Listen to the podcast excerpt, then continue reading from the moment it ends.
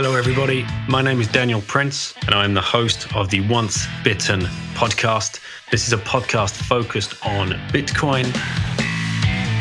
It's my mission to interview as many people as I can around the different aspects of Bitcoin and help people understand exactly what Bitcoin could mean for them and for their families and for their future. I hope you enjoy the show. Thank you so much for listening. Hey guys, welcome to this edition of the Once Bitten podcast. Feels like a bit of a break.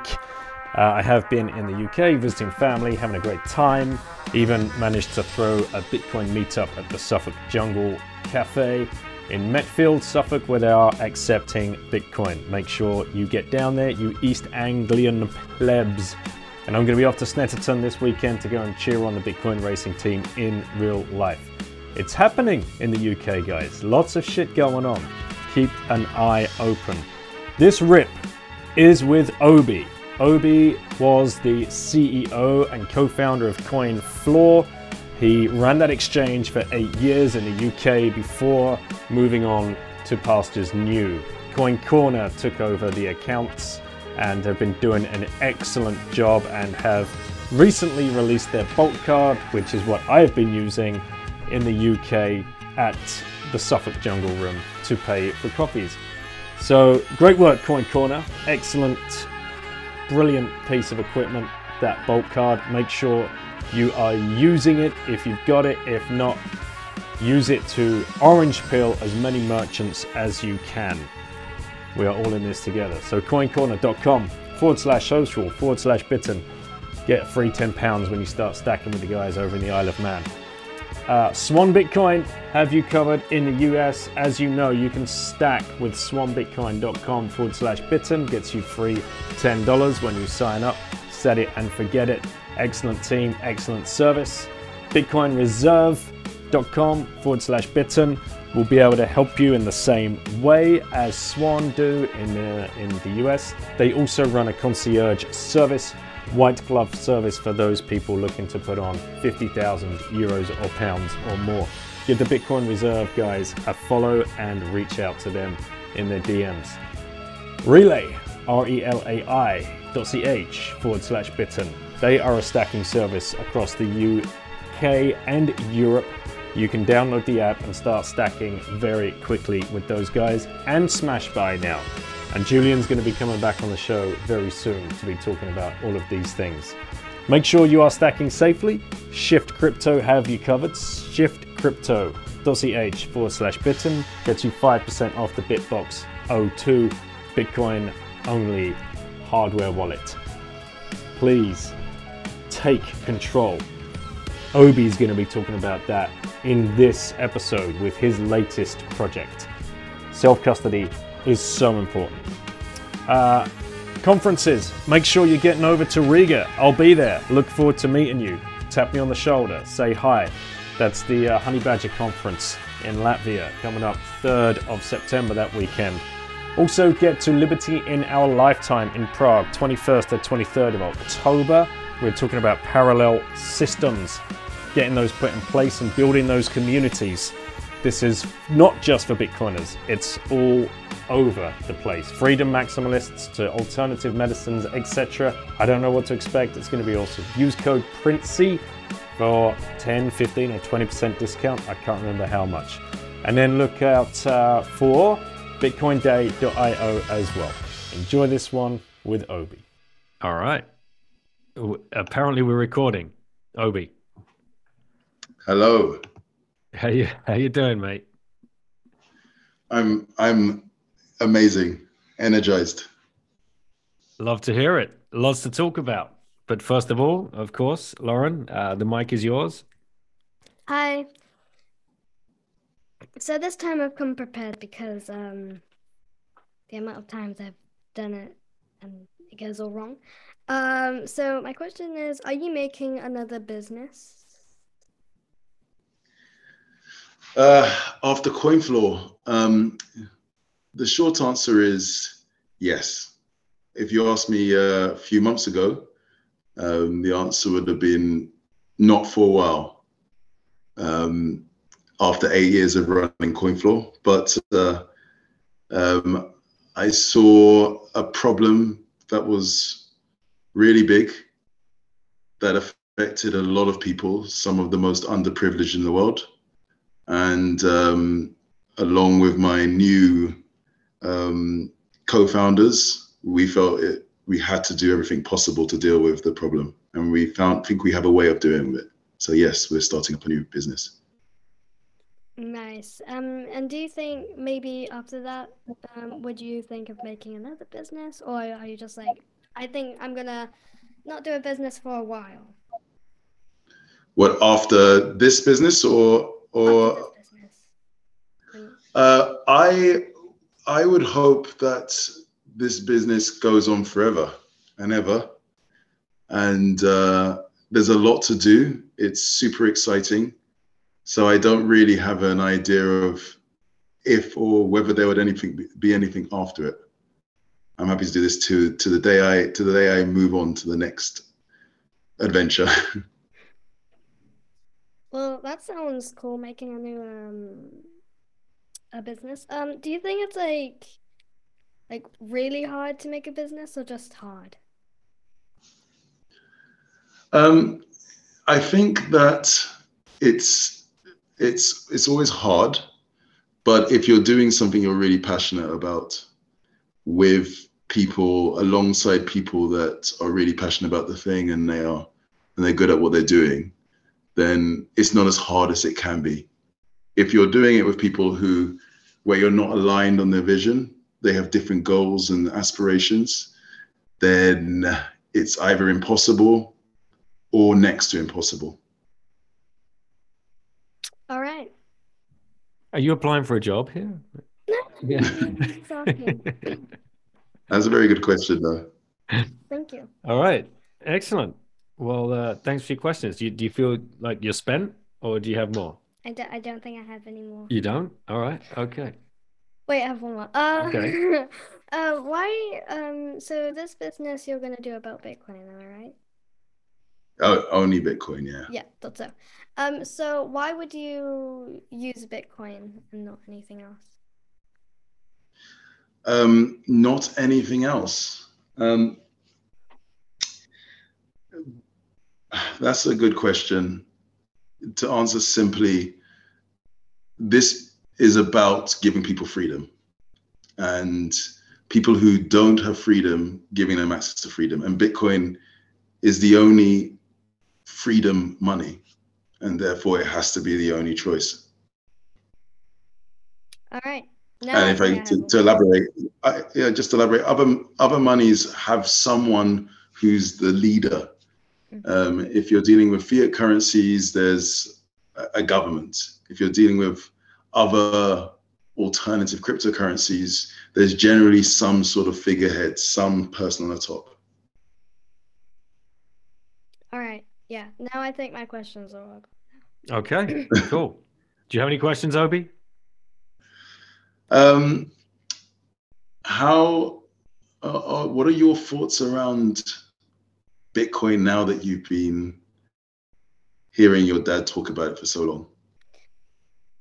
I think it is uh um like what you just said, it's like basically freedom and everyone can do whatever they want with it and I find that good because um if there's someone controlling it and you want to like use it because it's your choice, you can't be like, no, you can't do that and it's just like yeah, it's like um someone should always do something they want to do and you should no one should just be like, no, you shouldn't do that. I mean, if it's like something like really bad, you know, but like, We're looking for freedom of choice. mhm. Hmm. Absolutely. All right. Well, do you want to say uh, good Good night answer. to Obi? yeah, thank you. Bye. Good night. Good night. Thank you. All right, mate. Good to good to see you again. Good to see you. Where do we It begin, that long ago. It hasn't been that long. Um, I'm I'm I'm in Prague right now, and uh, I earlier today I was at a place called Paralelní Polis, which is where Hackers Congress occurs, and I was catching up with my co-founders um, for my new company. Uh, one of the co-founders was the first time I ever met in in in real life. So we formed the company together and never actually physically met. So that was that was fun. Excellent. And that went down just today, yeah? Yeah, just just to just no, yesterday was the first time we ever met. Yesterday evening, briefly. Right. But uh, yeah. this is what the Bitcoin space does. All right, so let, us back it up for those that uh, may not have heard of you. Uh, I'm sure they have. This is the third time you've been on the show. You were the first sponsor of the show back in the day when uh, the, the podcast started two years ago, uh, and that was with CoinFloor. So let's just remind people of your first business. What what was CoinFloor? What how did it begin? What did it become? And why did you move away from it? So, um, CoinFloor was the UK's longest running Bitcoin only exchange. Um, it began in 2013, and this was in the shadow of Mt. Gox, MT Gox, which was at the time this huge um, Bitcoin and crypto. It was mainly Bitcoin exchange, which most people used. I mean, you see similar things happening today um, and most people entrusted with their Bitcoin, and then it it sort of famously imploded, and even to today, people are trying to recover. They trusted it, and then it imploded. You're seeing a similar thing happening now with uh, companies today, and it probably will take a similar amount of time for people to maybe get their money back. Um, at the time, um, a number of people um, came out saying that they were going to offer competing exchanges or they just recently started up exchanges um, to try and effectively provide a more trustworthy version of what Mt. Gox did. We were one of them. And so we set ourselves up to be transparent and focus on getting regulation and be regulated. Um, the objective was good. We wanted to help our customers. And we wanted to help them transition from fiat money, which was this regulated currency, to Bitcoin, which is this regulation free freedom money. Um, however, um, over the following eight years and the ups and downs of the Bitcoin space, um, I realized that um, regulation was going to just get more and more onerous, more and more onerous for for myself as someone who ran an exchange, but also for our customers because we had to pass on that complexity to our customers. That made the user experience worse for our customers. It made um, the challenge of using our service worse for our customers, and ultimately that was exclusory because the more complex it gets, the the less people are going to be willing to want to use it. And the people who need it most the people who are not necessarily so technically uh, au fait or in certain jurisdictions which an exchange would may consider too high risk or too high efforts to deal with effectively get excluded. And when you thought about it we were talking about billions of people around the world being excluded.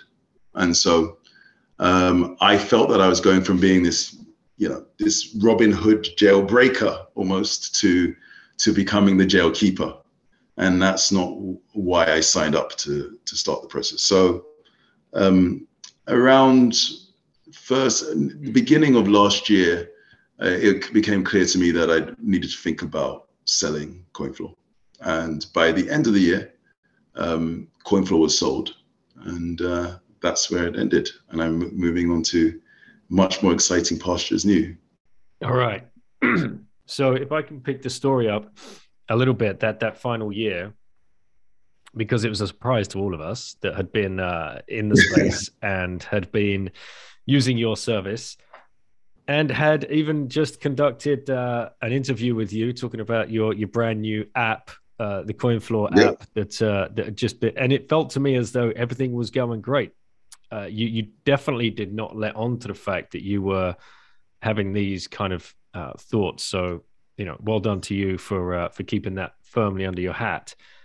How did you? How many how many people were courting the coin floor business, and why and how did you end up coming to terms with uh, with what I believe to be the absolute best scenario with, with Danny Scott at uh, at Coin Corner? I almost said Coin Floor. So yeah, I mean things were were going well. We'd just rolled out the app. We had a few versions under our belt, and we had a long roadmap of things to add. Um, and so it was good, and we could have continued. But a few things happened um, again during this this um, year. Um, I started an application process. Um, um, there's an organization called Btrust. Um, this was set up by Jack Dorsey and Jay Z, uh, and it was announced. Well, it was sorry, it was announced at the beginning of last year as well. And I chose to apply um, to that um, with 7,000 plus other people. This was an organization that was to be a trust entrusted with a certain amount of Bitcoin, uh, 500 Bitcoin, um, and to use it towards um, cultivating Bitcoin protocol engineers, the next generation of Bitcoin protocol engineers, with a focus on people in the global south. And um, so Africa, India, um, or Southeast Asia, Latin America, Middle East, etc. The idea is to try and locate, um, educate, and remunerate these um, people, talented individuals from these parts of the world to help add to the Bitcoin protocol engineering ecosystem, which in turns um, helped everybody in Bitcoin. So I applied to that. And as the months were going along, um, the, the field got whittled down and it was starting to look like this was something actually a, a significant opportunity as opposed to just a flyer and applying. Um, and also in parallel, um, I um, decided for the first time, I'd always wanted to do this, but I decided to visit um, Hackers Congress in Paralelní Polis, which is where I met the first of my um, future co-founders. Um, and I'd been toying around, or I'd increasingly had concerns around the need to get more people to self-custody and the challenges of getting people to self-custody with the current set of problems. Um, and when I came across when I came across uh, the, the product that was is the protocol that we're basing we're using for our our new business um, Fedimint, I realized that combined with my sort of knowledge of what was involved in um, an exchange in a regulatory environment, etc., that there was opportunity to create this whole new class of community custody, which, um, if done right, um, could be better than anything else that existed before it. And it was it was just incredibly exciting. So with those two different things happening in parallel, um, it really focused my mind on uh, moving on to the to to a bigger vision of getting billions of people into Bitcoin and as many people off regulated exchanges as possible. Bitcoiners off regulated exchanges. Altcoiners can stick on them if they want to. right. Okay. Now wait. Self custody as an owner of an exchange. But I, I, you so to go to your question, just yeah. uh, just to, just because there's a. Um, so that all happened because you said it came out of left field. That's yes. where it came out of left field. But then um, it was clear to me that I, I really wanted to sell our offering um, to companies that were focused on Bitcoin. Mm-hmm. There were various large exchanges who approached us who, um, you know, they were asking questions like, will you be able to, how easy would it be able to have an, add an altcoin to this or, or a, an exchange token and so on. And I immediately obviously discounted them in my mind.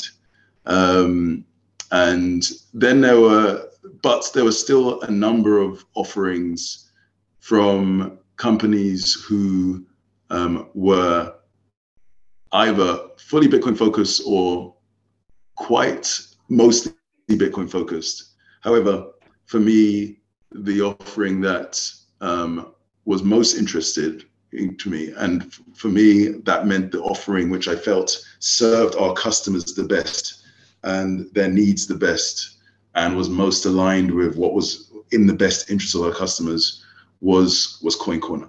So um, when they made the offer, I was very very happy about that, um, and I worked and um, with our board to explain why this was really important to have an offering from a company that was, you know, focused on the same things as we did. They were the philosophical um, brothers and sisters of of, of CoinFloor, and so they and because we were very much aligned, the whole transition process we tried to make it as easy as possible. Um, it went, especially considering how fast we moved, very very smoothly. Uh, they're a great group of people to work with, and I'm really, really glad that we made that choice. Um, and it was, you know, to, to switch and to, to, transition to them. And it was a very safe pair of hands, um, um, an aligned pair of hands to pass the baton on for for CoinFloor. Yeah, well done, mate. Like I said, I think it was the the perfect decision, and Coin Corner have gone on to done, do amazing things, and will con- uh, continue to do amazing things and um, with I'm sure a lot of the customer base of CoinFloor just switched across. So well done.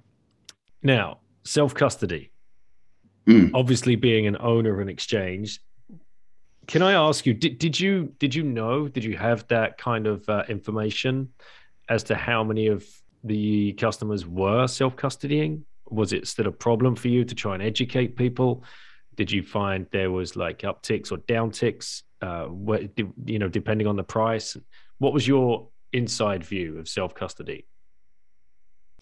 So yes, I, I, had we unlike many other exchanges, we tried very very hard to get people to self custody because most exchanges uh, will pay lip service to self custody, but they really don't want you to self custody.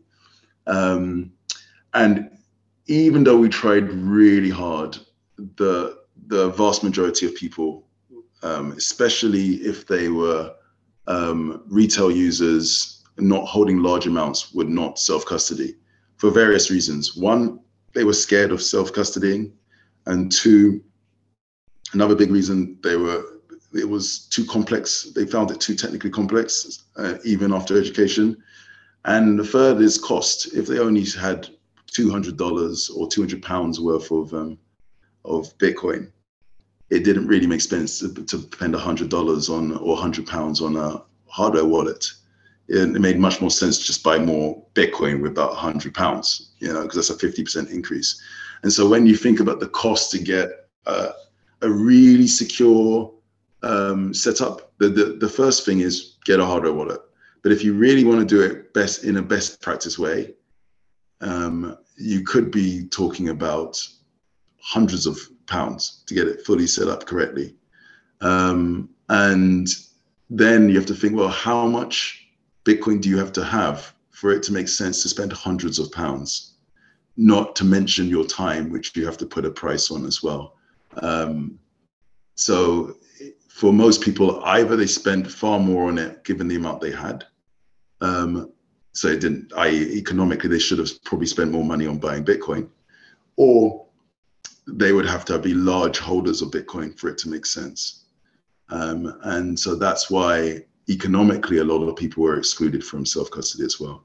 Now, if you if, if if you have the financial resources, the technical acumen, and you're you're brave enough to do it, then 100%, you know, have at it. You should you should do it. But for the vast majority of the users, it it didn't it didn't um, it didn't make sense for them. So you ended up with the very technical people or the high high net worths who were self-custodying.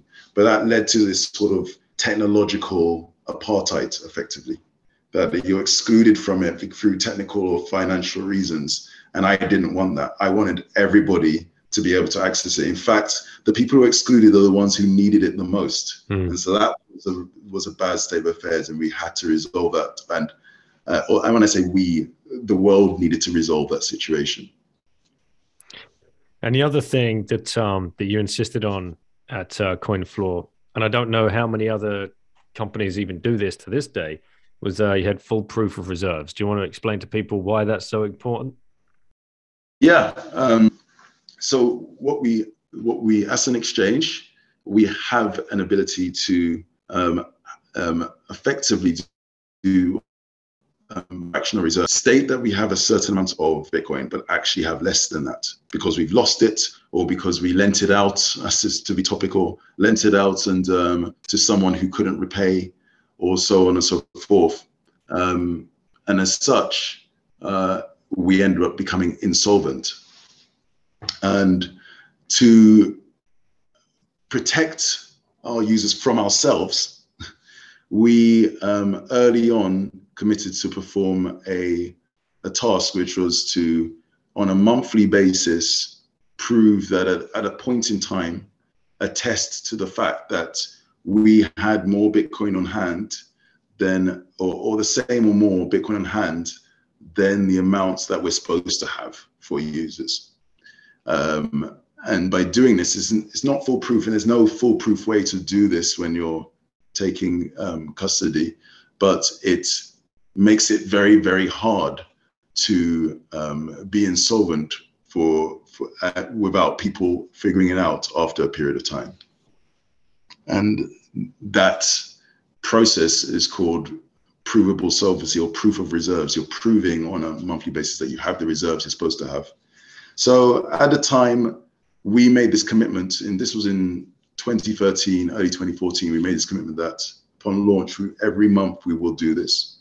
And at the same time, I think a number of exchanges also made the same promise. Uh, I, so there was the Coinbases, there was Bitstamp, BTC China, who's not around anymore, blockchain.info, who's now blockchain.com, all made that same promise. The difference is they didn't keep it. I think in those particular cases, even once they didn't perform an audit, even though they promised to. And then within six months, they all wiped the information off their website about the commitment to doing it. Uh, although you can go back in the Wayback RAM machine, find the commitment if you wish to. And we did. We kept it up. We did three month.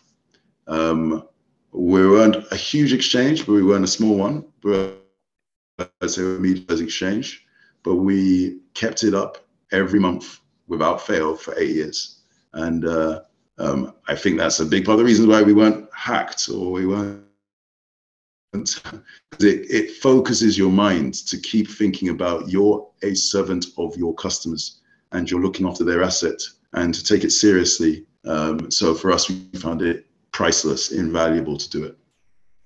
So yeah, to keep it topical, with what you're seeing right now, must be very upsetting to you know witness these companies that have either been loaning out the Bitcoin, rehypothecating, taking their customers' money, and you know, basically wrecking them at the end of the day? Uh, it, it's uh, I, unfortunately it wasn't surprising for me. Uh, it's we've looked at the idea of offering lending um, to our customers at CoinFloor many times, but we eventually passed because we couldn't figure out in our you know maybe people were cleverer than us but if in doubt, kick it out, as my football instructor used to say uh, at secondary school. And if I didn't understand how something with high interest rates, which was supposedly in my limited knowledge meant high risk, could also be low risk, because interest rates are, is, an, is an indication of the risk that you're taking. And so when we talked about to people about partnering with them to offer this, um, the explanations they gave for why it was still low risk, even though you can get these very high rates of return, never made sense to me. And so either we weren't capable of understanding this or something was up. Either way, it didn't make sense for us to proceed.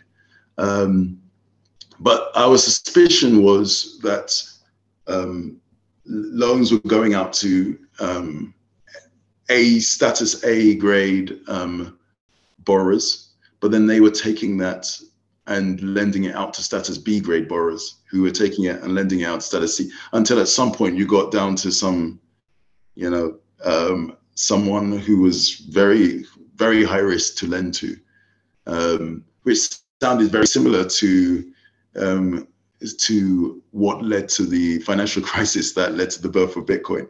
Um, it also became even more concerning that if you had to provide collateral, um, i.e., money upfront, more than the value, Bitcoin up more than the value than you wanted to lend, um, very often they're very, very candid about the fact that they will take that collateral that you're using to secure the loan and also lend that out as well. So they're earning money from you from the interest, but they're also earning money from you from taking your collateral and lending it out again to status A grade lend, um, people who would then lend it on to status B grade, C grade. So your collateral would um, ultimately have a similar risk profile attached to it to the um, to the people that you're lending money out to as well. So it just felt like a very uncomfortable situation, um, and so we decided not to have any part of it. It also meant that that risk was going to be borne by everybody who was holding money with that institution, not just the people taking the risk, um, because of the nature of of of how these services worked. So again, um, it, it was an it was an uncomfortable situation. I can't really comment, and I'm really sorry for everybody who's going through this experience at the moment. But for us, um, um we made sure that we didn't have any involvement with that. Instead, we went the other way and focused on allowing people to dollar cost average and auto sweep their money off uh, off exchange off the exchange automatically and quickly um, to minimize the amount of time they needed to custody with us as a custodian. Mate, that's such a, a, a, great place to put a pin in the uh, the CoinFloor story there. I just wanted to go through those specific points for anybody that is listening to this and has gone through this uh, craziness for the last few months uh, from somebody that was on the inside running one of these businesses and had done the deep dive on it. So please, anyone, self custody and double check that uh, you know the the companies that you are using uh, do have some kind of proof of reserve. Uh, right. So yeah, moving on then, and I want to bring we, we can't just we, will get to Fedimint and we'll do that justice. But the story that you said you applied for the Btrust Fund, we can't just let that story go untouched. So you apply for that. Uh, that starts getting whittled down. At some point, you must make like uh, I don't know the last cut or something. At what point did you realize, oh shit, this this could be? What what was the process like? What you know, what was going on? Were these one-on-one interviews, or you'd do group interviews, and they would whittle you down? So um, initially started with a a Google form on online, and you applied, and it was just asked you pretty much name, email address, and a one sentence of why you think you should you should be considered. Then it went to. You got Do you remember your one sentence?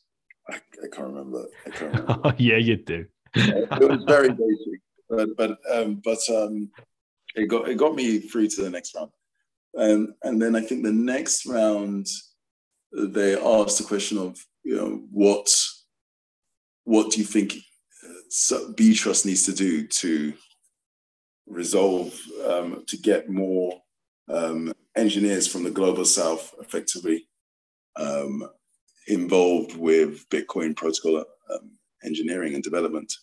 And that one, you had um, a much longer, um, much greater amount of words to effectively put together an essay to answer two or three different questions. And I and I put this treatise together around all the things I think needed to be done. And, and obviously money was an element of it, but also we had to think about the idea of almost like ambassadors because you've got cultural differences and so on implicit and explicit. And you needed people who were already part of the system sort of to navigate these people through.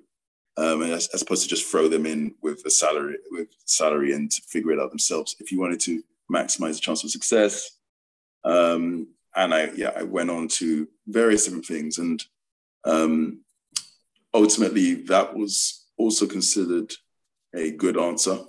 And post uh, myself being uh, chosen as one of the, and I think I didn't actually, I think I didn't um, clarify that. I, I, I am now one of the four successful board members for Btrust.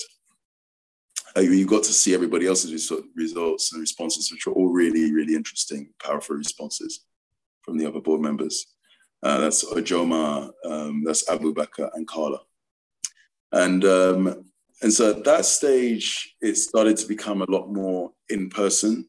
There was uh, um, I had the opportunity to talk to people over the phone and and have some um, or over Zoom and have some Zoom meetings. And I had also decided that I wanted to go to El Salvador um, um, for the Adopting Bitcoin conference.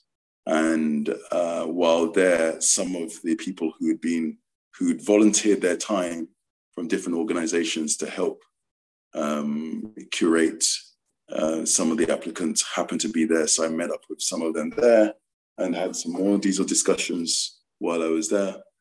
Um, and at this time, you got the feeling that we were probably down to the last few dozen um, at that stage. Um, and then there were a few more meetings involving uh, ultimately a call um, with Jack Dorsey as well, which was a really, really interesting call. And I found out I was one of the last four. And we got on a call. Jack was there. Um, Jay Z was there, and uh, it was a, it was a fun fun call. You don't often have a call with uh, with Jack on one side, Jay Z on the other, and all these incredible people who had helped um, throughout the entire process, plus this this team. And so, uh, and that's where we began. And since then, we've been working diligently um, to put together the Btrust organization because it's a, we have effectively um, been given responsibility for this 500 BTC, and it's for us to decide how to use it. But our focus still remains um, increasing the level of representation of of in the Bitcoin um, protocol engineering ecosystem of people from the global south. And uh, yeah, there's there's uh, going to be some announcements in that coming soon, but I, I, I won't. I'll leave that for um, others to announce when it's ready. Amazing, mate. Well done. What a what a ride, and uh, no more fitting people. I'm sure that uh, that they've they've chosen. And I, I think there's like a, a, limit on how long you can do the role for. Is that correct? Yeah, well, there is no limit. We could have set ourselves, we could have made ourselves, uh, anointed ourselves um, kings and queens of uh, Trust forever. Uh, and uh, I think uh, Jack mentioned that it's, you know, it's a, it, we had full discretion on what we spend the money on. We could have bought ourselves a, a castle in in Germany if we wanted to. But I don't think we would have got from 7,000 to four if we were that sort of minded. And one thing for me is, you, you know, these things, and, and not just me, all of us, is that there's a view that we want to make these things decentralized and not have and not have a key man or woman risk. So we very early on um, discussed the idea of making the roles as a board um, making the roles time limited. So that was put in place by ourselves. It didn't, we didn't have to do that, but it just seemed to make sense that um, we passed the baton on to to others. Um, so yes, so there is a time limit. That's one of the things that we put in. Another thing you can see on our um, our founding principles on our website is that it's Bitcoin only. You know, so that's another very very core principle. Um, so and and there's others, but but um, but those are just examples. All right, mate. So when then did uh, Fedimint all start trying to uh, surface in your mind? Uh, so when did it start when did it surface in my mind? When it started was uh, several months before I became aware of it. Um, my uh, the co-founder of the company that we're forming, which is not Fedimint. Fedimint is, just to be clear, is the is the protocol.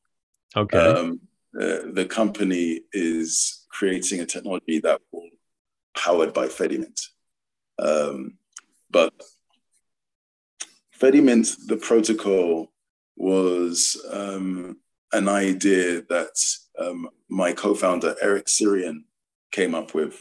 He was um, at Blockstream, who, uh, you know, amongst other of their many um, products, is the uh, are the creators of Liquid, which uses this concept called federations to effectively create this um, sidechain for um, Bitcoin, which is still has tokens that are linked to Bitcoin value. Um, and if you want to send value, if you want to send um, Bitcoin back to from the liquid side chains to the Bitcoin main chain, um, you need some way of signing transactions on the main chain to to release some of the locked up Bitcoin that's held on the main chain, which equates to Bitcoin on the light on the liquid sidechain. Um, that is done with the use of a federation, which is a form of very clever multi-sig managed between a group of people. Separately, he has had an interest and a background in um, privacy um, technology. And one of the areas that he'd investigated significantly for a significant period of time was uh, the concept of Chaumian mints, which is a, a privacy protocol um, that is actually incredibly effective. It's just the challenge is that it requires one central actor, one central server, like a bank almost, which has full visit, full um, single key control over all the bitcoins for anybody using the service. And so the the innovative step, the brainwave for him was to say, well, why don't we take this federation um, concept that's used in Liquid and federate the Chaumian Mint so that we still have all the privacy um, benefits of Chaumian mints, which is considered by many one of one of the best forms of privacy that you can get cryptographically if you make the trade-off of having one single um, one single person in, in control of the of of your of your Bitcoin and combine it with federations, and you get this idea of a federated Chaumian mint, where you remove the single point of failure, because uh, you could have a federation of five, six, ten people, where a majority of them need to act together to, um, to affect a transaction, but you get the the um, privacy properties of a Chaumian mint. Um, liquid, um, sorry, not Liquid, Blockstream really liked the idea and chose to sponsor, um, decided to sponsor um, Eric to continue working on this. And then fast forward uh, last year in October, I was at Hackers Congress looking for a way to get um, as many people as possible off regulated exchanges. And I'd been looking at various ideas. I'd looked at um, how can I reduce the cost of hardware wallets, for example. Because so I I was investigating the idea of using old Nokia phones, which are basically almost doorstops now, because there's hundreds of millions of them around. They're bulletproof. They're very reliable, and they're these interactive mini computers that are just sitting there. So that was one idea. I looked at many others and a chance encounter in in just around the corner from where I am now in Paralelní Polis. Um, I bumped into um, Eric. I explained some of my ideas to him. He didn't know who I was. He was very forthright in why he didn't think they would they would work, and I was very grateful for that feedback. And then I asked him what he was working on, and he's explaining it. And and in his mind, it was a privacy protocol um, first and foremost. Um, and I asked him, you know, but how would you stop this from being regulated as some sort of mini exchange? And he hadn't, he didn't really have an idea of how that would be the case. But then I thought, let me think through it and try to help you come up with that. And what I quickly realized was if this this fed, this federation, the people who are running the federation, the um, what we now call guardians, were um, trusted friends and family, and they did they chose not to make any revenue from this, so they weren't doing it by way of business. And if, as is the way with federations, no one party had a majority of keys. Well, in um, there's a very strong argument to be had that in many reasonable jurisdictions, in the West, for example, Europe, US, that it would be exempt from or out with regulation. And that for me was really exciting because then you could have something which had an experience which was akin to that of running an exchange, but without the regulatory overhead of running an exchange. Um, you had a, a system as well which allowed you to custody your Bitcoin using multi party custody, which um, for many people is a gold standard for, for custody of Bitcoin, i.e., not holding it with one key, but to separate it. So you need a, a number of different keys to be able to affect a transaction. This is going to be scaring a lot of people, right? This idea of um, either one multi sig or two um, coming together and and um, sharing information. What do you mean? It's scaring people. Ask the question again. I didn't understand. Most people, um, when they look at, um, so we've done the whole range, right? We've got people that are not even self custodying yet. Uh, yeah. We got people that are self custodying with uh, that they will have the single the single hardware wallet, maybe, and then we've got people that are you know multi sig, so they've got uh, three, maybe even more uh, hardware wallets, and they're controlling all of that themselves. But what you're trying to do is take it uh, a step further. Yeah, and and I think if you look, you've got this sort of gamut. You've got people who have given all of their Bitcoin to a third party, uh, an exchange, also AKA a stranger. They've said, look, here, you're a stranger. I don't know you. You don't know me. Um, but I'm going to give you and entrust all of my Bitcoin with you.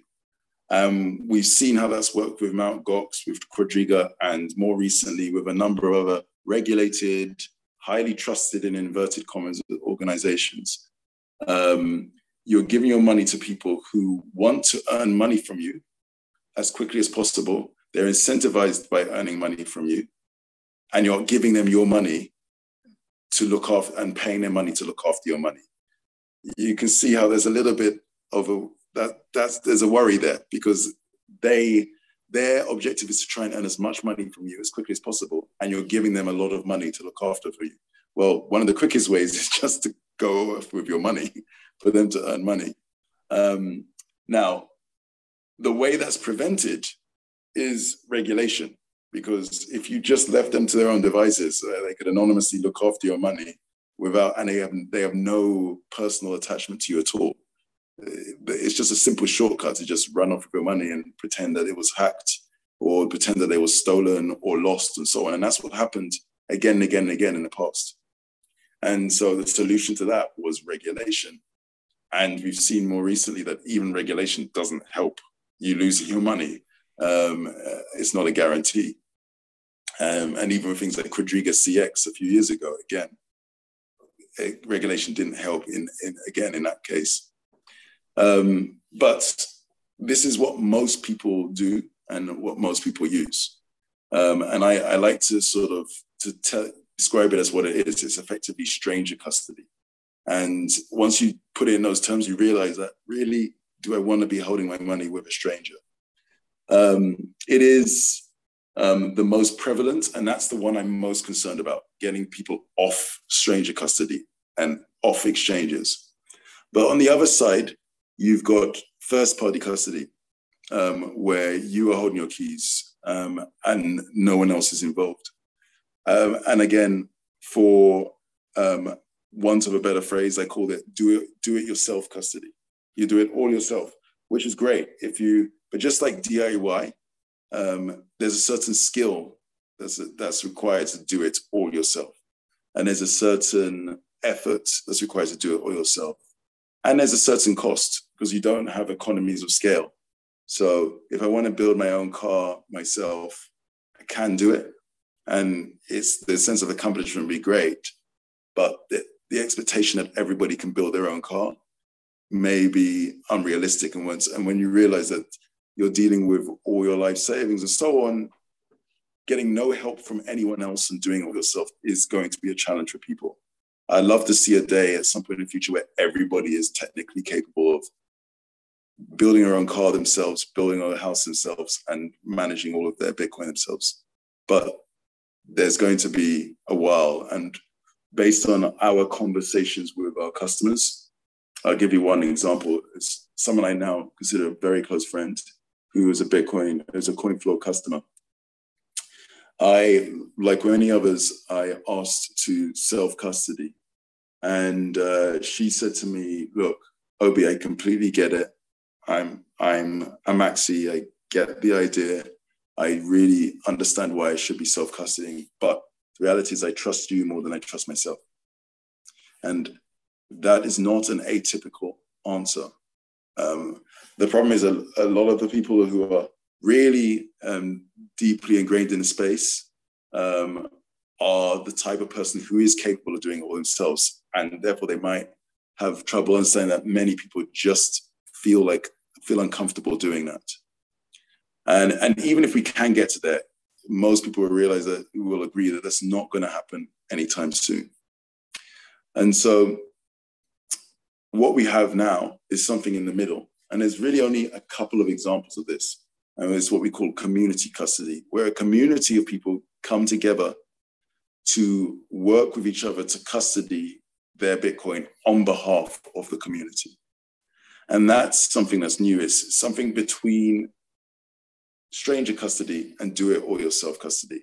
It's forming thousands, hundreds of thousands of communities around the world and then custodying and leaning on each other to custody in a best practice manner, which is out with exchanges. Now, some of them will be at sovereign individual status and they will be able to self custody uh, as well. And there's nothing wrong with that. But with this solution, we can have a viable approach, a viable path to getting everyone or everyone who wants to be off exchanges in a matter of several months as opposed to several years. All right, so let's take an example of, you know, uh, one of the maxi plebs might be listening to this and have the same kind of situation you've got. They might have four or five friends that they've managed to orange pill, but just they will not self custody, or they've got their brother that won't do the same, or sister, whatever, right? So maybe you're the one guy that can can help uh, bring all this together, and your four or five other friends or mix of friends and family you want to bring along with you this is where Fedimint comes in right? That what what would um what would this look like to form this little federation between like uh, five or six close friends yeah I, what's interesting to sort of note first is that um a lot of people who are more au fait with self-custody end up becoming ad hoc guardians for friends and family anyway Mm-hmm. He, um, they will be asked, "Can you um, hold my Bitcoin for me, please, because I don't feel comfortable doing it." Or can you hold the backups of my keys, please? Well, effectively, if you're holding the backup of someone's keys, you're you're also custodying their Bitcoin for them, effectively. Um, and so, if you're holding part of the backup of their keys, then you are hold, then you're just effectively still doing partial custody of their of their keys by by by virtue of holding part of their keys. So when you think about it that way, most people in one way or another are likely who are in the space are likely in custody or partial custody, either directly with their active keys or holding um, um, taking custody or looking after um, the backups of people's keys or part of the backups of people's keys. And effectively, as a guardian, you are just holding part of the keys of a group of people on their behalf, which is which is not very different from holding as and some of the words that make up the backup seed of, of someone already. So this is something that people do already, but they just um, do it in this ad hoc way, an unstructured way, and maybe not necessarily a secure way. Um, that's the first. Whereas with, with Fedimint, we're, we're trying to find the best practice possible way of doing this, given that you're probably already going to be doing it in many cases. Now, in that scenario, what would happen is you would have, um, you would form a federation made out of a number of people that you believe are trustworthy, uh, who you know, um, let's say four or five people, let's say five, uh, who are also, I could form a federation with myself, for example, with you, with Newt, with Greg Foss, and say Jeff Booth, you know, um, who we, you know, we know have, you know, have a focus on um, they prioritize social capital as high, if not higher than financial capital. So, um, and they have a track record of, of behaving with integrity. Um, and they're, they're technically reasonably technically comfortable. They don't have to be the way this Fedimint software is written is designed to be pretty headless in the sense that you just run it and as long as you keep your servers fed and watered with electricity and internet, it, it will run a bit like a set top box. You just plug it in and so on um, and have the software running um, once you do the initial configuration. So let's say we find our, our group of five and we form a federation. We all download um, the Fedimint software, the protocol software.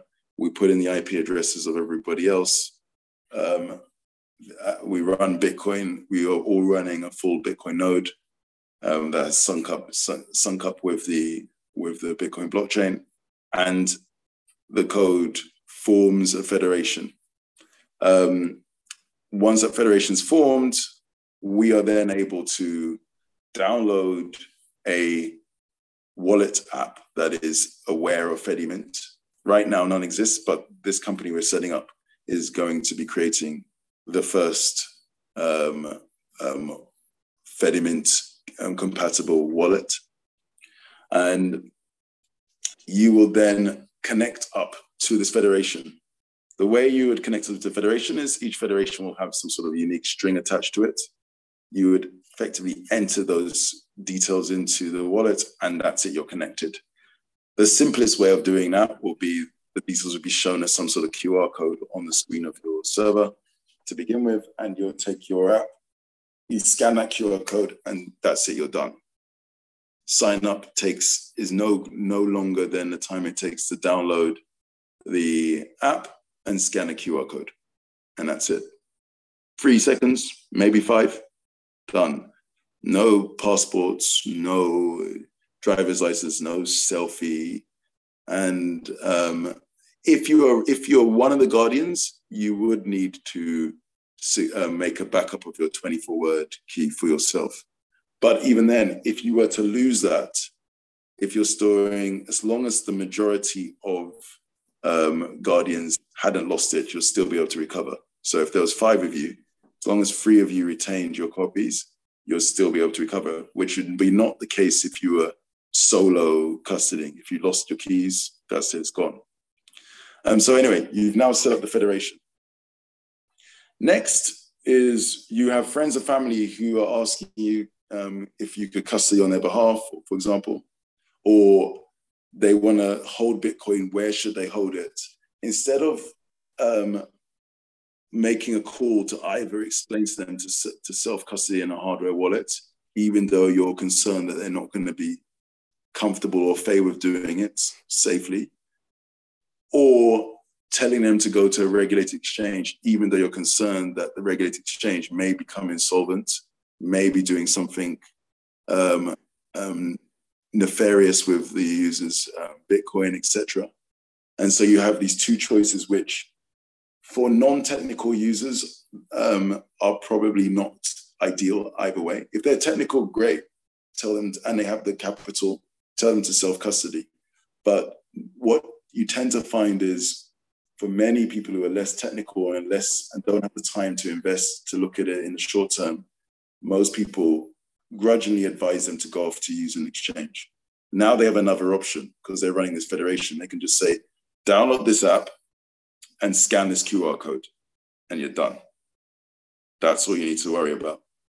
And what it means is that you and these other four guardians are effectively um, um, it's effectively guarding your these users Bitcoin, but in this federated manner. So you're not taking all the responsibility yourself, but you also be, can be safe in the knowledge that they're not holding it on a on a, a stranger's exchange and not knowing what's going to happen to it. Where where is the where is the Bitcoin? That's what I, that's the that's what I'm missing here. So it, it's within the exchange. Like there, there's a vault open when you when you start the federation. It opens a vault, and all of the combined Bitcoin goes into into that. Or what am I what am I uh, screwing up here? So there's no there's no exchange first of all. So that's uh, exchange is the alternative option to using a federation or self custody is the alternative option to using it. Right. Okay. So the, the exchange, but you, you would need the exchange to exchange your fiat into uh, Bitcoin, and then um, it would go to the um, federation. So that's that's a separate question of how do you get your Bitcoin in the first place. Uh-huh. But just so um, a a Fedimint federation is a form of custody. So it's like asking the question of I've got a Trezor or a ledger how do I get my Bitcoin in the first place is separate to how does a Trezor work. Mm-hmm. So, um, so, but we can come onto that later. But in terms of the custody, um, effectively, what you're doing is creating a multi-signature wallet. Um, the signatories to that wallet, you can think of them as the different guardians of the federation. They they separately make their own private key and then between, say, for example, in this example, five people, they form a five party multi signature wallet. Yep. They form a five party multi signature wallet. And that multi signature wallet can have money sent to it. Or if three out of the five of them sign a transaction, money can be sent away from it. So it's a multi signature wallet which can have money sent into it and receive, receive from it. However, this federation also um, creates a Chaumian mint, effectively. So when money is sent to that wallet, these five parties will coordinate with each other to create a certain amount of um, what's called eCash. And this eCash is then sent on to the party that was the intended beneficiary of that um, money that was sent in. So if I have, oh, to give you an example, um, your my uncle decides that they want to get some Bitcoin, and I'm I I'm a member of this federation. I tell them to download uh, this um, federation compatible wallet. Um, they scan the QR code. They now have a uh, they're now connected. Mm-hmm. The experience looks very similar to any mobile wallet. It will mm-hmm. start off with zero balance and then they can create a, for example, Lightning invoice to receive um, a certain amount of Bitcoin. They then show that Lightning invoice QR code, as they would do in any Lightning app and wallet, to um, someone. For example, they're they're working in a shop and they want to receive payment for something.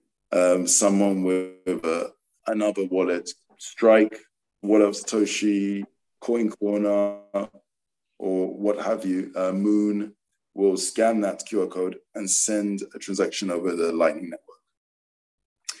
That Lightning transaction will ultimately hit this wallet. I can go into details of how, but will hit this uh, multi signature wallet that's being managed by these five guardians. Mm-hmm. When that transaction comes in, the guardians will then create an equivalent amount of eCash tokens and send those on which are only usable within the federation, and send those on, i.e., member to, to the members of the federation, send those on to the to the user who who um, requested that deposit. So that and shows so up on their Fedimint wallet as the equivalent amount of Bitcoin that is now in the Federation. Uh, that is to them. That is exactly. theirs. Uh, and that's that's theirs, and they will be able to see it from their point of view. It will look like an increase in their balance of Bitcoin.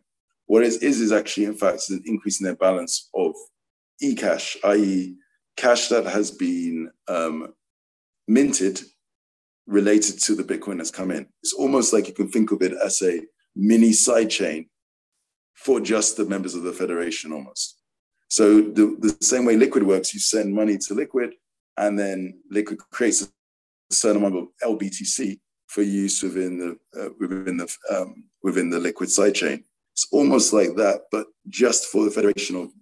But you're creating it instead of one sidechain for every user of Liquid, you create a mini one just for your family. Um, mm-hmm. And then, if you wish to, you can. If you want to spend the tokens, you can send it to an address outside and what will happen is your your eCash tokens, in, just in the same way with Liquid, will be sent back to the federation. They will destroy those those eCash tokens, and then from their um, wallet of Bitcoin, they will create a transaction on on chain or over over Lightning out towards the intended recipient, which could be another wallet that you own, or it could be a merchant or whatever, or what have you. Do you see the use case for this as to be like day to day transactions, like you just described, or more like inheritance uh, planning, long term planning, safety? This I can see to be depending on how you set it up and who are the parties that are the guardians, could be used for every use case from day to day expenditure, i.e., becoming your circular economy world where people are using this data to day to buy and sell um, and trade and pay back um, um, debts owed by to their friends and family. When they went to the shops or they went to the dinner and someone paid the bill and they, they, they cover it or they they pay for the bill. They um, go to the grocery store pay for the grocery store. They receive payment salary it could be everything they use for your data expenditure. And also, you can use it to custody for the longer period of time. Uh, if you are someone who's from the West and you have a certain level of wealth and you have a certain level of technical acumen, then you may want to use this type of wallet just for your day to day expenditure. And then you can use a hardware wallet for um, long term storage. Um, for example, I can I can see that happening. Um, if you are someone from the global south, then and where you know the total amount of assets to your name are are less than three, two or three thousand, it may make sense to just use this for all of your requirements. Uh, or you could join. You could be, by the way, be a member of multiple federations. So you can have you could split your assets between two or three federations but I could see that someone is you someone uses this for if they don't have that much Bitcoin in material terms for all of their, their assets, which would be, you know, there's 2.8 billion people based on, uh, I think it was 2021 um, um, statistics who have in of all assets, house, property, car, everything to their name, less than $10,000 on the planet. So there's a lot of people who who um, would be able to use this for all of their needs. If you're getting to hundreds of thousands or so on, you may wish to do something else with some aspect, some part of your holdings, and use this for more the day to day or or or so on. So then, I want to talk about if if one person in that federation does the classic thing of lose their words, or there's some kind of accident, or fire, or flood, boating accident, whatever. If you're just the single guy that's done the self custody DIY, that's gone, that's lost forever. But in the federation model, how does that get recovered? You just call up the guys and say, you know, this okay. happened. Phone went down the toilet. Uh, you know, so let's say you've got this federation of um, five people, um, five guardians, and there are like extended uh, friends and family who are using it, and or a small village, and there's like I don't know, hundred people who are who are using it as effectively their community um, custody, um, and they are, but they are they are all having their custody um, overseen by this group of five, six guardians. Let's say it's five, and you need three or five to effect a transaction out. But obviously, transaction in can always come in whenever. And so one of these people in this village loses their phone or it falls down a toilet or whatever, and they um, don't have um, any form of backup or so on and so forth. What they can do is this. First of all, when you sign up, you scan the QR code and you're in, for example. Now, um, the first thing you're going to do with zero and you lose your phone, it doesn't really matter because you had zero balance. So it only matters when you have more than zero balance. So you then um, receive some Bitcoin. Now, very commonly, you might find that your friends and family will be the ones, if you're the non-technical, buying it for you anyway. So to answer your previous question, they, they would have just probably just, uh, they can send you some Bitcoin that they bought or they already have and they gifted you some to get you going. And now you've got a non-zero amount of Bitcoin. At that point, the system will um, say, okay, you've got a non-zero amount of Bitcoin. This is an example. Um, a non-zero amount of Bitcoin. Um, let's back this up. And know, the way to do that is very simple. You just enter your name and maybe date of birth. We don't actually send it anywhere. It's just something that you won't forget. Um, but we can use as an identifier for you. Um, and that is stored, your, your keys are then encrypted and split up into, say, five chunks in this case. And the five chunks are shared amongst the five guardians. Yeah. Um, along with a tag saying, here's your, here's your, um, this, this, this key relates to, for this um, sort of pot of, of cash relates to this person.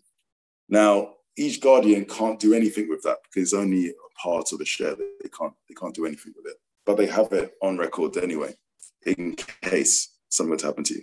So it just requires you to put your your name, which hopefully you remember, your date of birth, which you hopefully remember, and that's it. And it's only for the purpose of tagging.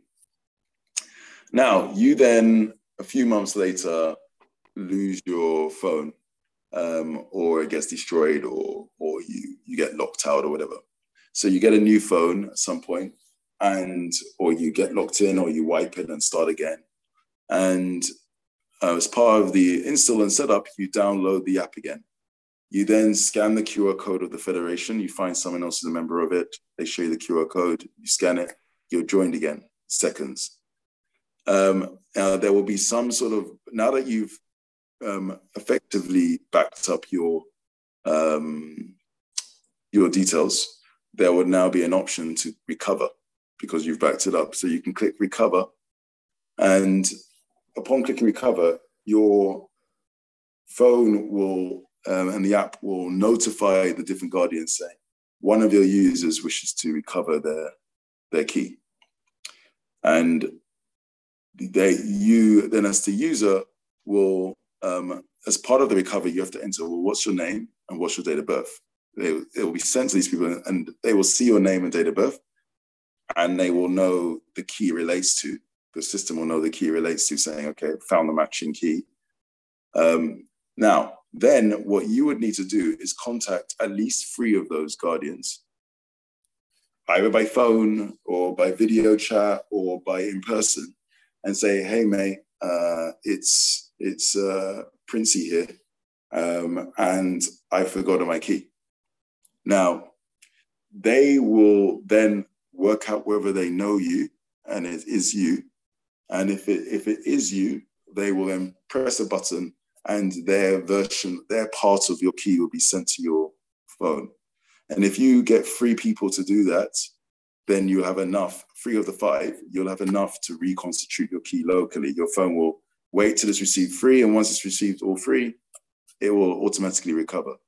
So this process is very similar to the process that the high-end institutional grade or high net worth focused custody, Bitcoin custody offerings have, where if you lose your keys, they will take you go on a video call and check it is who, who is who they think it is before they give you back um, access to your to your Bitcoin.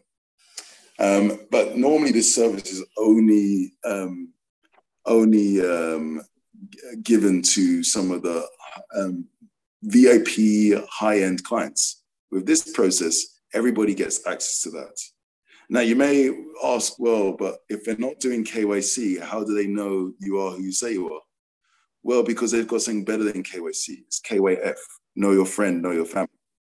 If I went to your daughter and I say, hey, I'm, I'm Dan, can you recover my password? She's going to go, well, you're not um, Dan because he's my father and I know who he is. I don't need to see a passport to know who he is. I know who he is because of the pre-existing relationship I've had for a long period of time.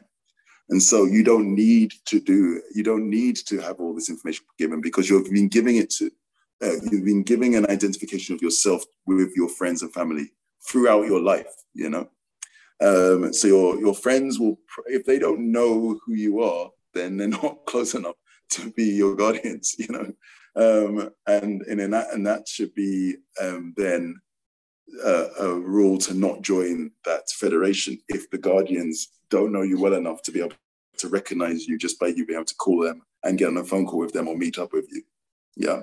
Um, which is good because that means that these things don't scale beyond a certain level, um, which is a good thing. It's a feature, not a bug, because we mm. want a future where you don't have five exchanges like we have today doing 90 to 95% of the world's trade volume.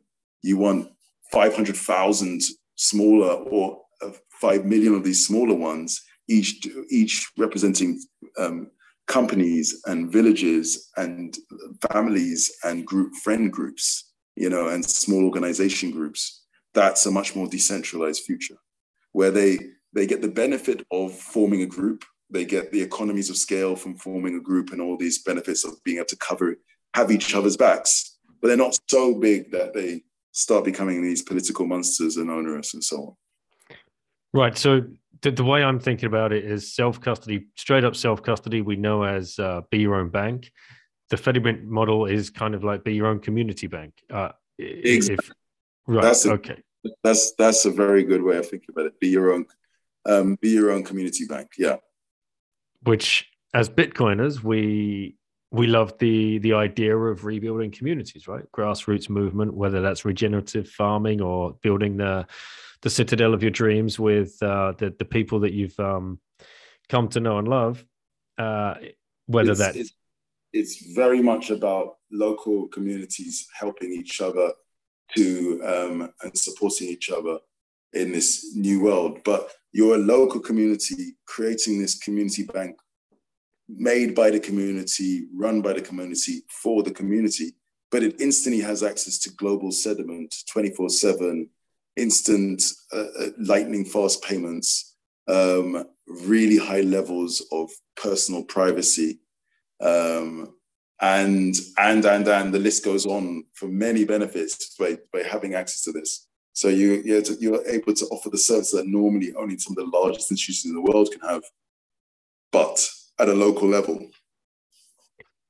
I got to ask about the signing process because let's say you've got this group of five um, uh, three of which are guardians.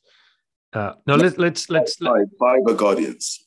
All five are. All five are guardians. Right. Okay. So let's yes. say that there's 15. All 15 would be guardians. Yes, it's it's either three or five. Three is the just the multi-sig setup. Just like you have right. two or three multi-sig, three or five. You just configure how what percentage of those guardians are needed to be able to sign a transaction. I see. So the higher the percentage, the, the more effort it takes to for some. If, if you have uh, four or five, uh, then it means you'll need four of them to sign. But it, then the, the the upside of that means you need at least four before a transaction goes out. The downside is it only requires two before you can't sign a transaction. If two become unavailable, mm-hmm. yeah, yeah, yeah, right. So, so, so the general balance with multi-sig in general is you try to make it so it's slightly more than halfway needed to sign a transaction. So my question is, my question is, we're all part of this uh, federation, the uh, the guys that you were talking about earlier, but uh, we're all geographically differently located. Uh, am I going to get um, a little ping every time Obi's smashing Poncha in Madeira at like 1 a.m. to to verify that? Do I need to sign that transaction? Like, how, how does that work? You know. No, so so this is why it's important that the um, Fedimint servers uh, are headless. So just like Bitcoin D, you don't get a ping every time someone does a transaction on the Bitcoin network. Or No. Lightning, Network, you don't get a ping. It's the same way. It's this, pro, it's this once you set it up and configure it, Right. then for the then day to day usage, the signing will happen automatically. If, Right. if the question comes through and it has and it and it verifies that the keys that are signed transaction are valid, then it will then then the server will just do its it would part. choose three out of the five and done, and on we go. Right. Okay. Yeah, it will just it will just be running. You just need to keep it fed and watered with electricity and and and internet, and that's it.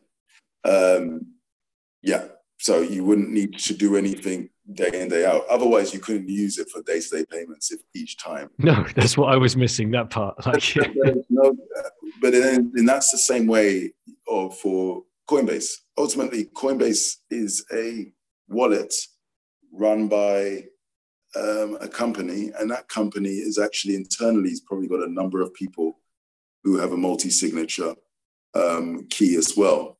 But ultimately, every time a transaction comes through, a process automatically signs it and approves it. It doesn't require someone in the office to say yes each time one of their customers does a transaction.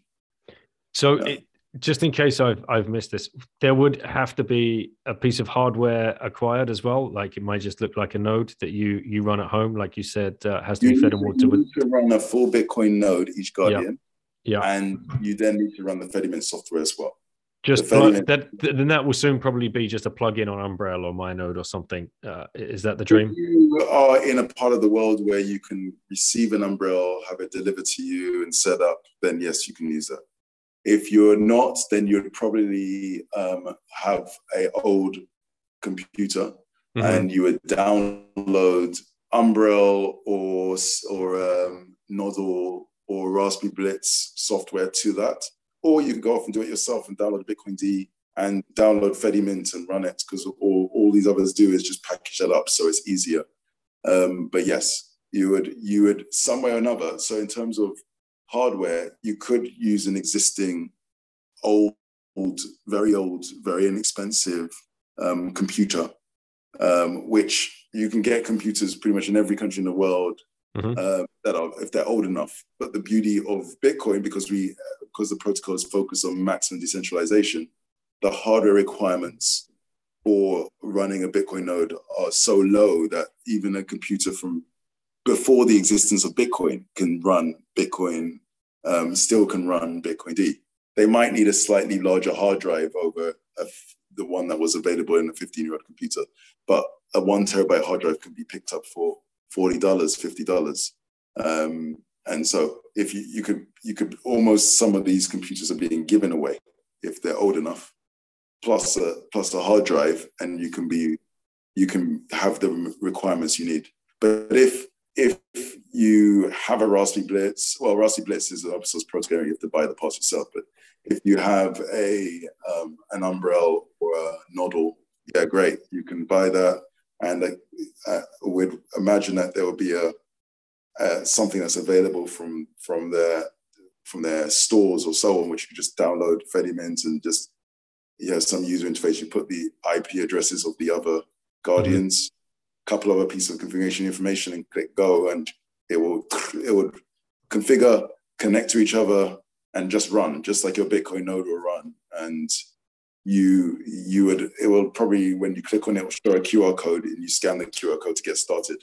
And then from then on, you, you know, for most day-to-day running, you just you just you just need to sit there and not have to do anything to it. Just In get on with life. that you have mining, yeah, yeah, just get on with life, just like it should be with Lightning nodes normally in day to day, and definitely with a Bitcoin D um, day to day. You most of the time you don't need to do anything to it. I love the fact that this works at both ends of the spectrums as well, because obviously you're talking about um, this can be run on 15 year old computers, which is probably going to be only available to those in the global south where you're very focused. But at the end of the day, as well, on the other end of the spectrum, plebs that are listening to this that are already running full nodes and have this problem where they have family or friends that they know they have Bitcoin, but they're not self custodied you've you've offered a situation here where you can create a federation between them and then know that their Bitcoin is safe. It, it's going to be yeah, within that federation. You know what you're doing, you're like saying, well, you're holding money on behalf of your, you're already dealing with the risk that something's going to happen to you. Now you've got the responsibility of something's going to happen to you, plus the family and friends who are trusting you with your Bitcoin. And so if you, if you, an accident happened to you, and heaven forbid it does, you don't only lose yours, but you lose your friends and families' Bitcoin. If you have this federation, if you're thinking of you in the West, then you now know these people that you trust as your, your, your, your brothers and sisters in arms will be able to still have you covered. Your next kin can still recover your Bitcoin and the family and friends who relied on you. They won't even, well, they will notice your loss because they're family and friends, but they won't notice the loss of their Bitcoin and continue to operate. Um, so you need, if you want to that experience to, for your friends and family, but and you don't want to have to force them to go and use an exchange, then it requires you to work in cooperation with other people anyway. And mm-hmm. you can you can do that in some sort of ad hoc, custom way, or you can use Fedimint and it will just work out the box. Um, there, yeah. So, and there are many other sort of use cases and scenarios that people will grow to love for it in the in the global south and in the west.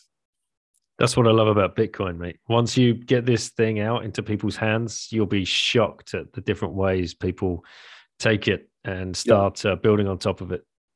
Absolutely. Um, I talk to, if I talk to 10 different people about it, I hear 10 different ways of using it. And that's how I know that this is something incredibly powerful.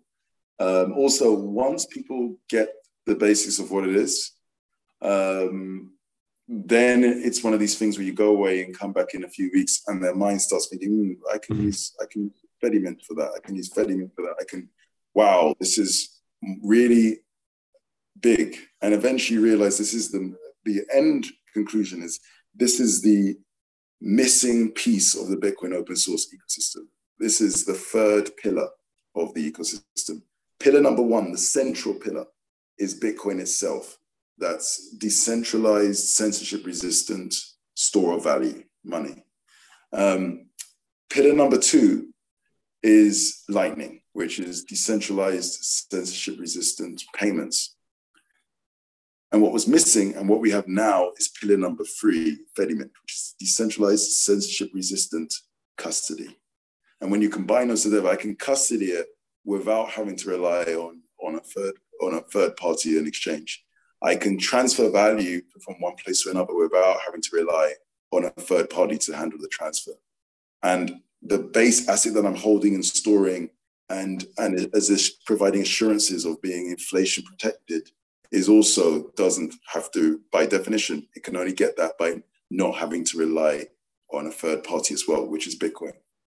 They all work together to get this decentralized whole.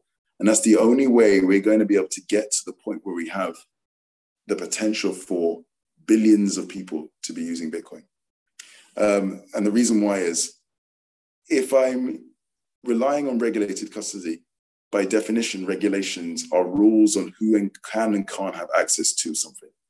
And the, the, existence of those rules means some people will not be able to have access by definition. Um, and on the other hand, first party custody is great if you can do it. But we know that due to cost, complexity, and fear in in um, in the people who we're trying to help custody, um, there are a number of people, actually a very large number of people who are going to be excluded from Bitcoin because they don't meet the requirements, whatever they may be, to be able to self custody. When you add those two together, you're talking about billions of people being excluded for one reason or another from accessing Bitcoin. And if you have billions of people who cannot access Bitcoin for complexity reasons or regulatory reasons, you cannot have hyper Bitcoinization because hyper Bitcoinization, by definition, is everybody being able to have access to it. So you need you need this as part of the solution to get to hyper Bitcoinization. Mate, we're so early. It's uh, I, you know I've been talking to you about this for the last uh, when when were we together? Two or three weeks ago, and you had to take it, you had to run it past me two or three times and show me your video. Presentation at um, Miami 2022, and now we've just had this conversation as well. You got a lot of work ahead of you helping us understand this, but uh, I'm beginning, obviously, to uh, to see where you want to take this and what it could mean. and like you say, that with lightning as well, by the way, that happened with lightning to begin Yeah. with. Time for people to understand it, and even today, I think most people will struggle to explain exactly. They may have gone through it once and sort of understood it, but then once they've got to a point where they sort of understood it, then they go, "Okay, that's enough. I don't need to go into any more detail." But the majority of people, um, um, it'll take time to fully understand lightning, but it is still a very powerful technology for Bitcoin, and it is gaining adoption. And the same thing will happen with with Fedimint. It will take time for people to understand it, but people are understanding. Excitement is through the roof for it, and while they're understanding it, it will gain adoption. And it's also one of these things that as you start seeing it being used and set up and run, a lot of times you only get it when you see it. And then you go, oh, okay, I get it. And now I see how uh, these these guardians work together and I connect to it. And when you have that aha moment, um, and we can't wait to show people that aha moment of like downloading the app, scanning a QR code, and bam, you're done. You're Bitcoining. You know, it's it's it's really exciting. Mate, I'm looking forward to uh to to seeing it in action. All right, I got to end it on the usual question. If you had one orange pill left to give to somebody, who would you give it to and why? Um, if I had one orange pill to give someone, I would give it to very topically. Um, I don't know why, but it's just going through my mind. I would give it to um, Boris Johnson. And the reason why is because today, um, Boris Johnson's announced that he's resigned. So he must be feeling incredibly low, without much hope. And uh, Bitcoin is hope. So I'll give it to him. All right, brother. Nice, nicely done. What um what do you want to say to plebs? Where can they uh, reach out and find you? Where can they um, get in contact if they want to learn more about Fedimint? Well, Fedimint, uh, to find out more about Fedimint, you go to fedimint.org. That's F E D I M I N T.org. And to find out about our new business, um, we will be announcing it, and it is going to be called Fedi. And Fedi is the, going to be the name for the app, which will be the first Fedimint protocol based app. All right, mate. Well, as always, great to hang out, great to catch up. Look forward to uh, seeing you again in real life pretty soon, I hope, and uh, getting some more punches on the uh, the island of Madeira, which we did not talk about, but we might do again soon. No worries, matey. Thank All you. right, brother. Take care. Well, plebs, what did you think that? Thank you again, Obi, for coming on and sharing that whole story of how you come to move away from CoinFloor, your your role now with the uh, with the fund. Well done on that. That's just amazing news. Uh, very bullish on what you guys are going to be able to do there and the people that you're going to be able to fund. And again, well done on Fedimint. Really looking forward to seeing how this one plays out. This is pretty new news to those people that are listening to this one first. As always, it takes a little while for this kind of information to drop into place and understand it. It's taken me, like I said towards the end there, I, was still trying to get my uh, heads to grips with it, but as Obi made the analogy there to the Lightning Network, it took a long time for that to actually, uh, you know, hit people's grey matter. And the same will be with this, and with a lot of the other new projects that are coming out as well in the space. Because believe me, there's a lot being built behind the scenes right now, and it's great to see. So bullish. I mean, it might actually mark the bear market because we know great things get built in bear markets, and there are some more projects out there that are coming down the pipe. Obi, all the best, brother. Really look forward to uh, chatting to you again soon. And for you and the team that are putting this together. I hope it achieves everything that you want it to, i.e., help billions of people start Bitcoining and move Bitcoin towards a global reserve money. Thank you for listening, guys. Everything that you do out there, whether it's tweeting, replying, sharing, uh, listening on Fountain app, that's a great way to help support the show. Not only do you stream sats, but now you get paid sats as well for listening to shows. Go check out Fountain app. That's where a lot of the plebs are heading to listen to their podcasts now. Uh, support the show sponsors. Check out the links in the show notes. Big shout out to Konsensus Network, who are doing incredible work educating people around the world, translating as many book, Bitcoin or Bitcoin related books into as many different languages as they can. Go check out Max uh, Bit by Bit.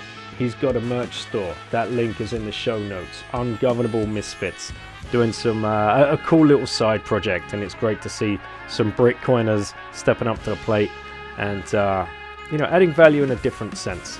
And of course, check out all of the show sponsors in there and get yourself to a conference. I look forward to meeting you in Riga if you're going to come along, or Biarritz surfing Bitcoin, or of course Prague for Liberty in our lifetime. Stack with Swan, CoinCorner, Bitcoin Reserve, and of course Relay. Take care, guys. Catch you on the next show.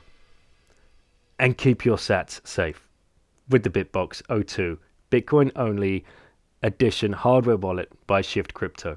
Sorry, guys, I run over the music there. but please do get a hardware wallet. Catch you on the next show, guys. Take care.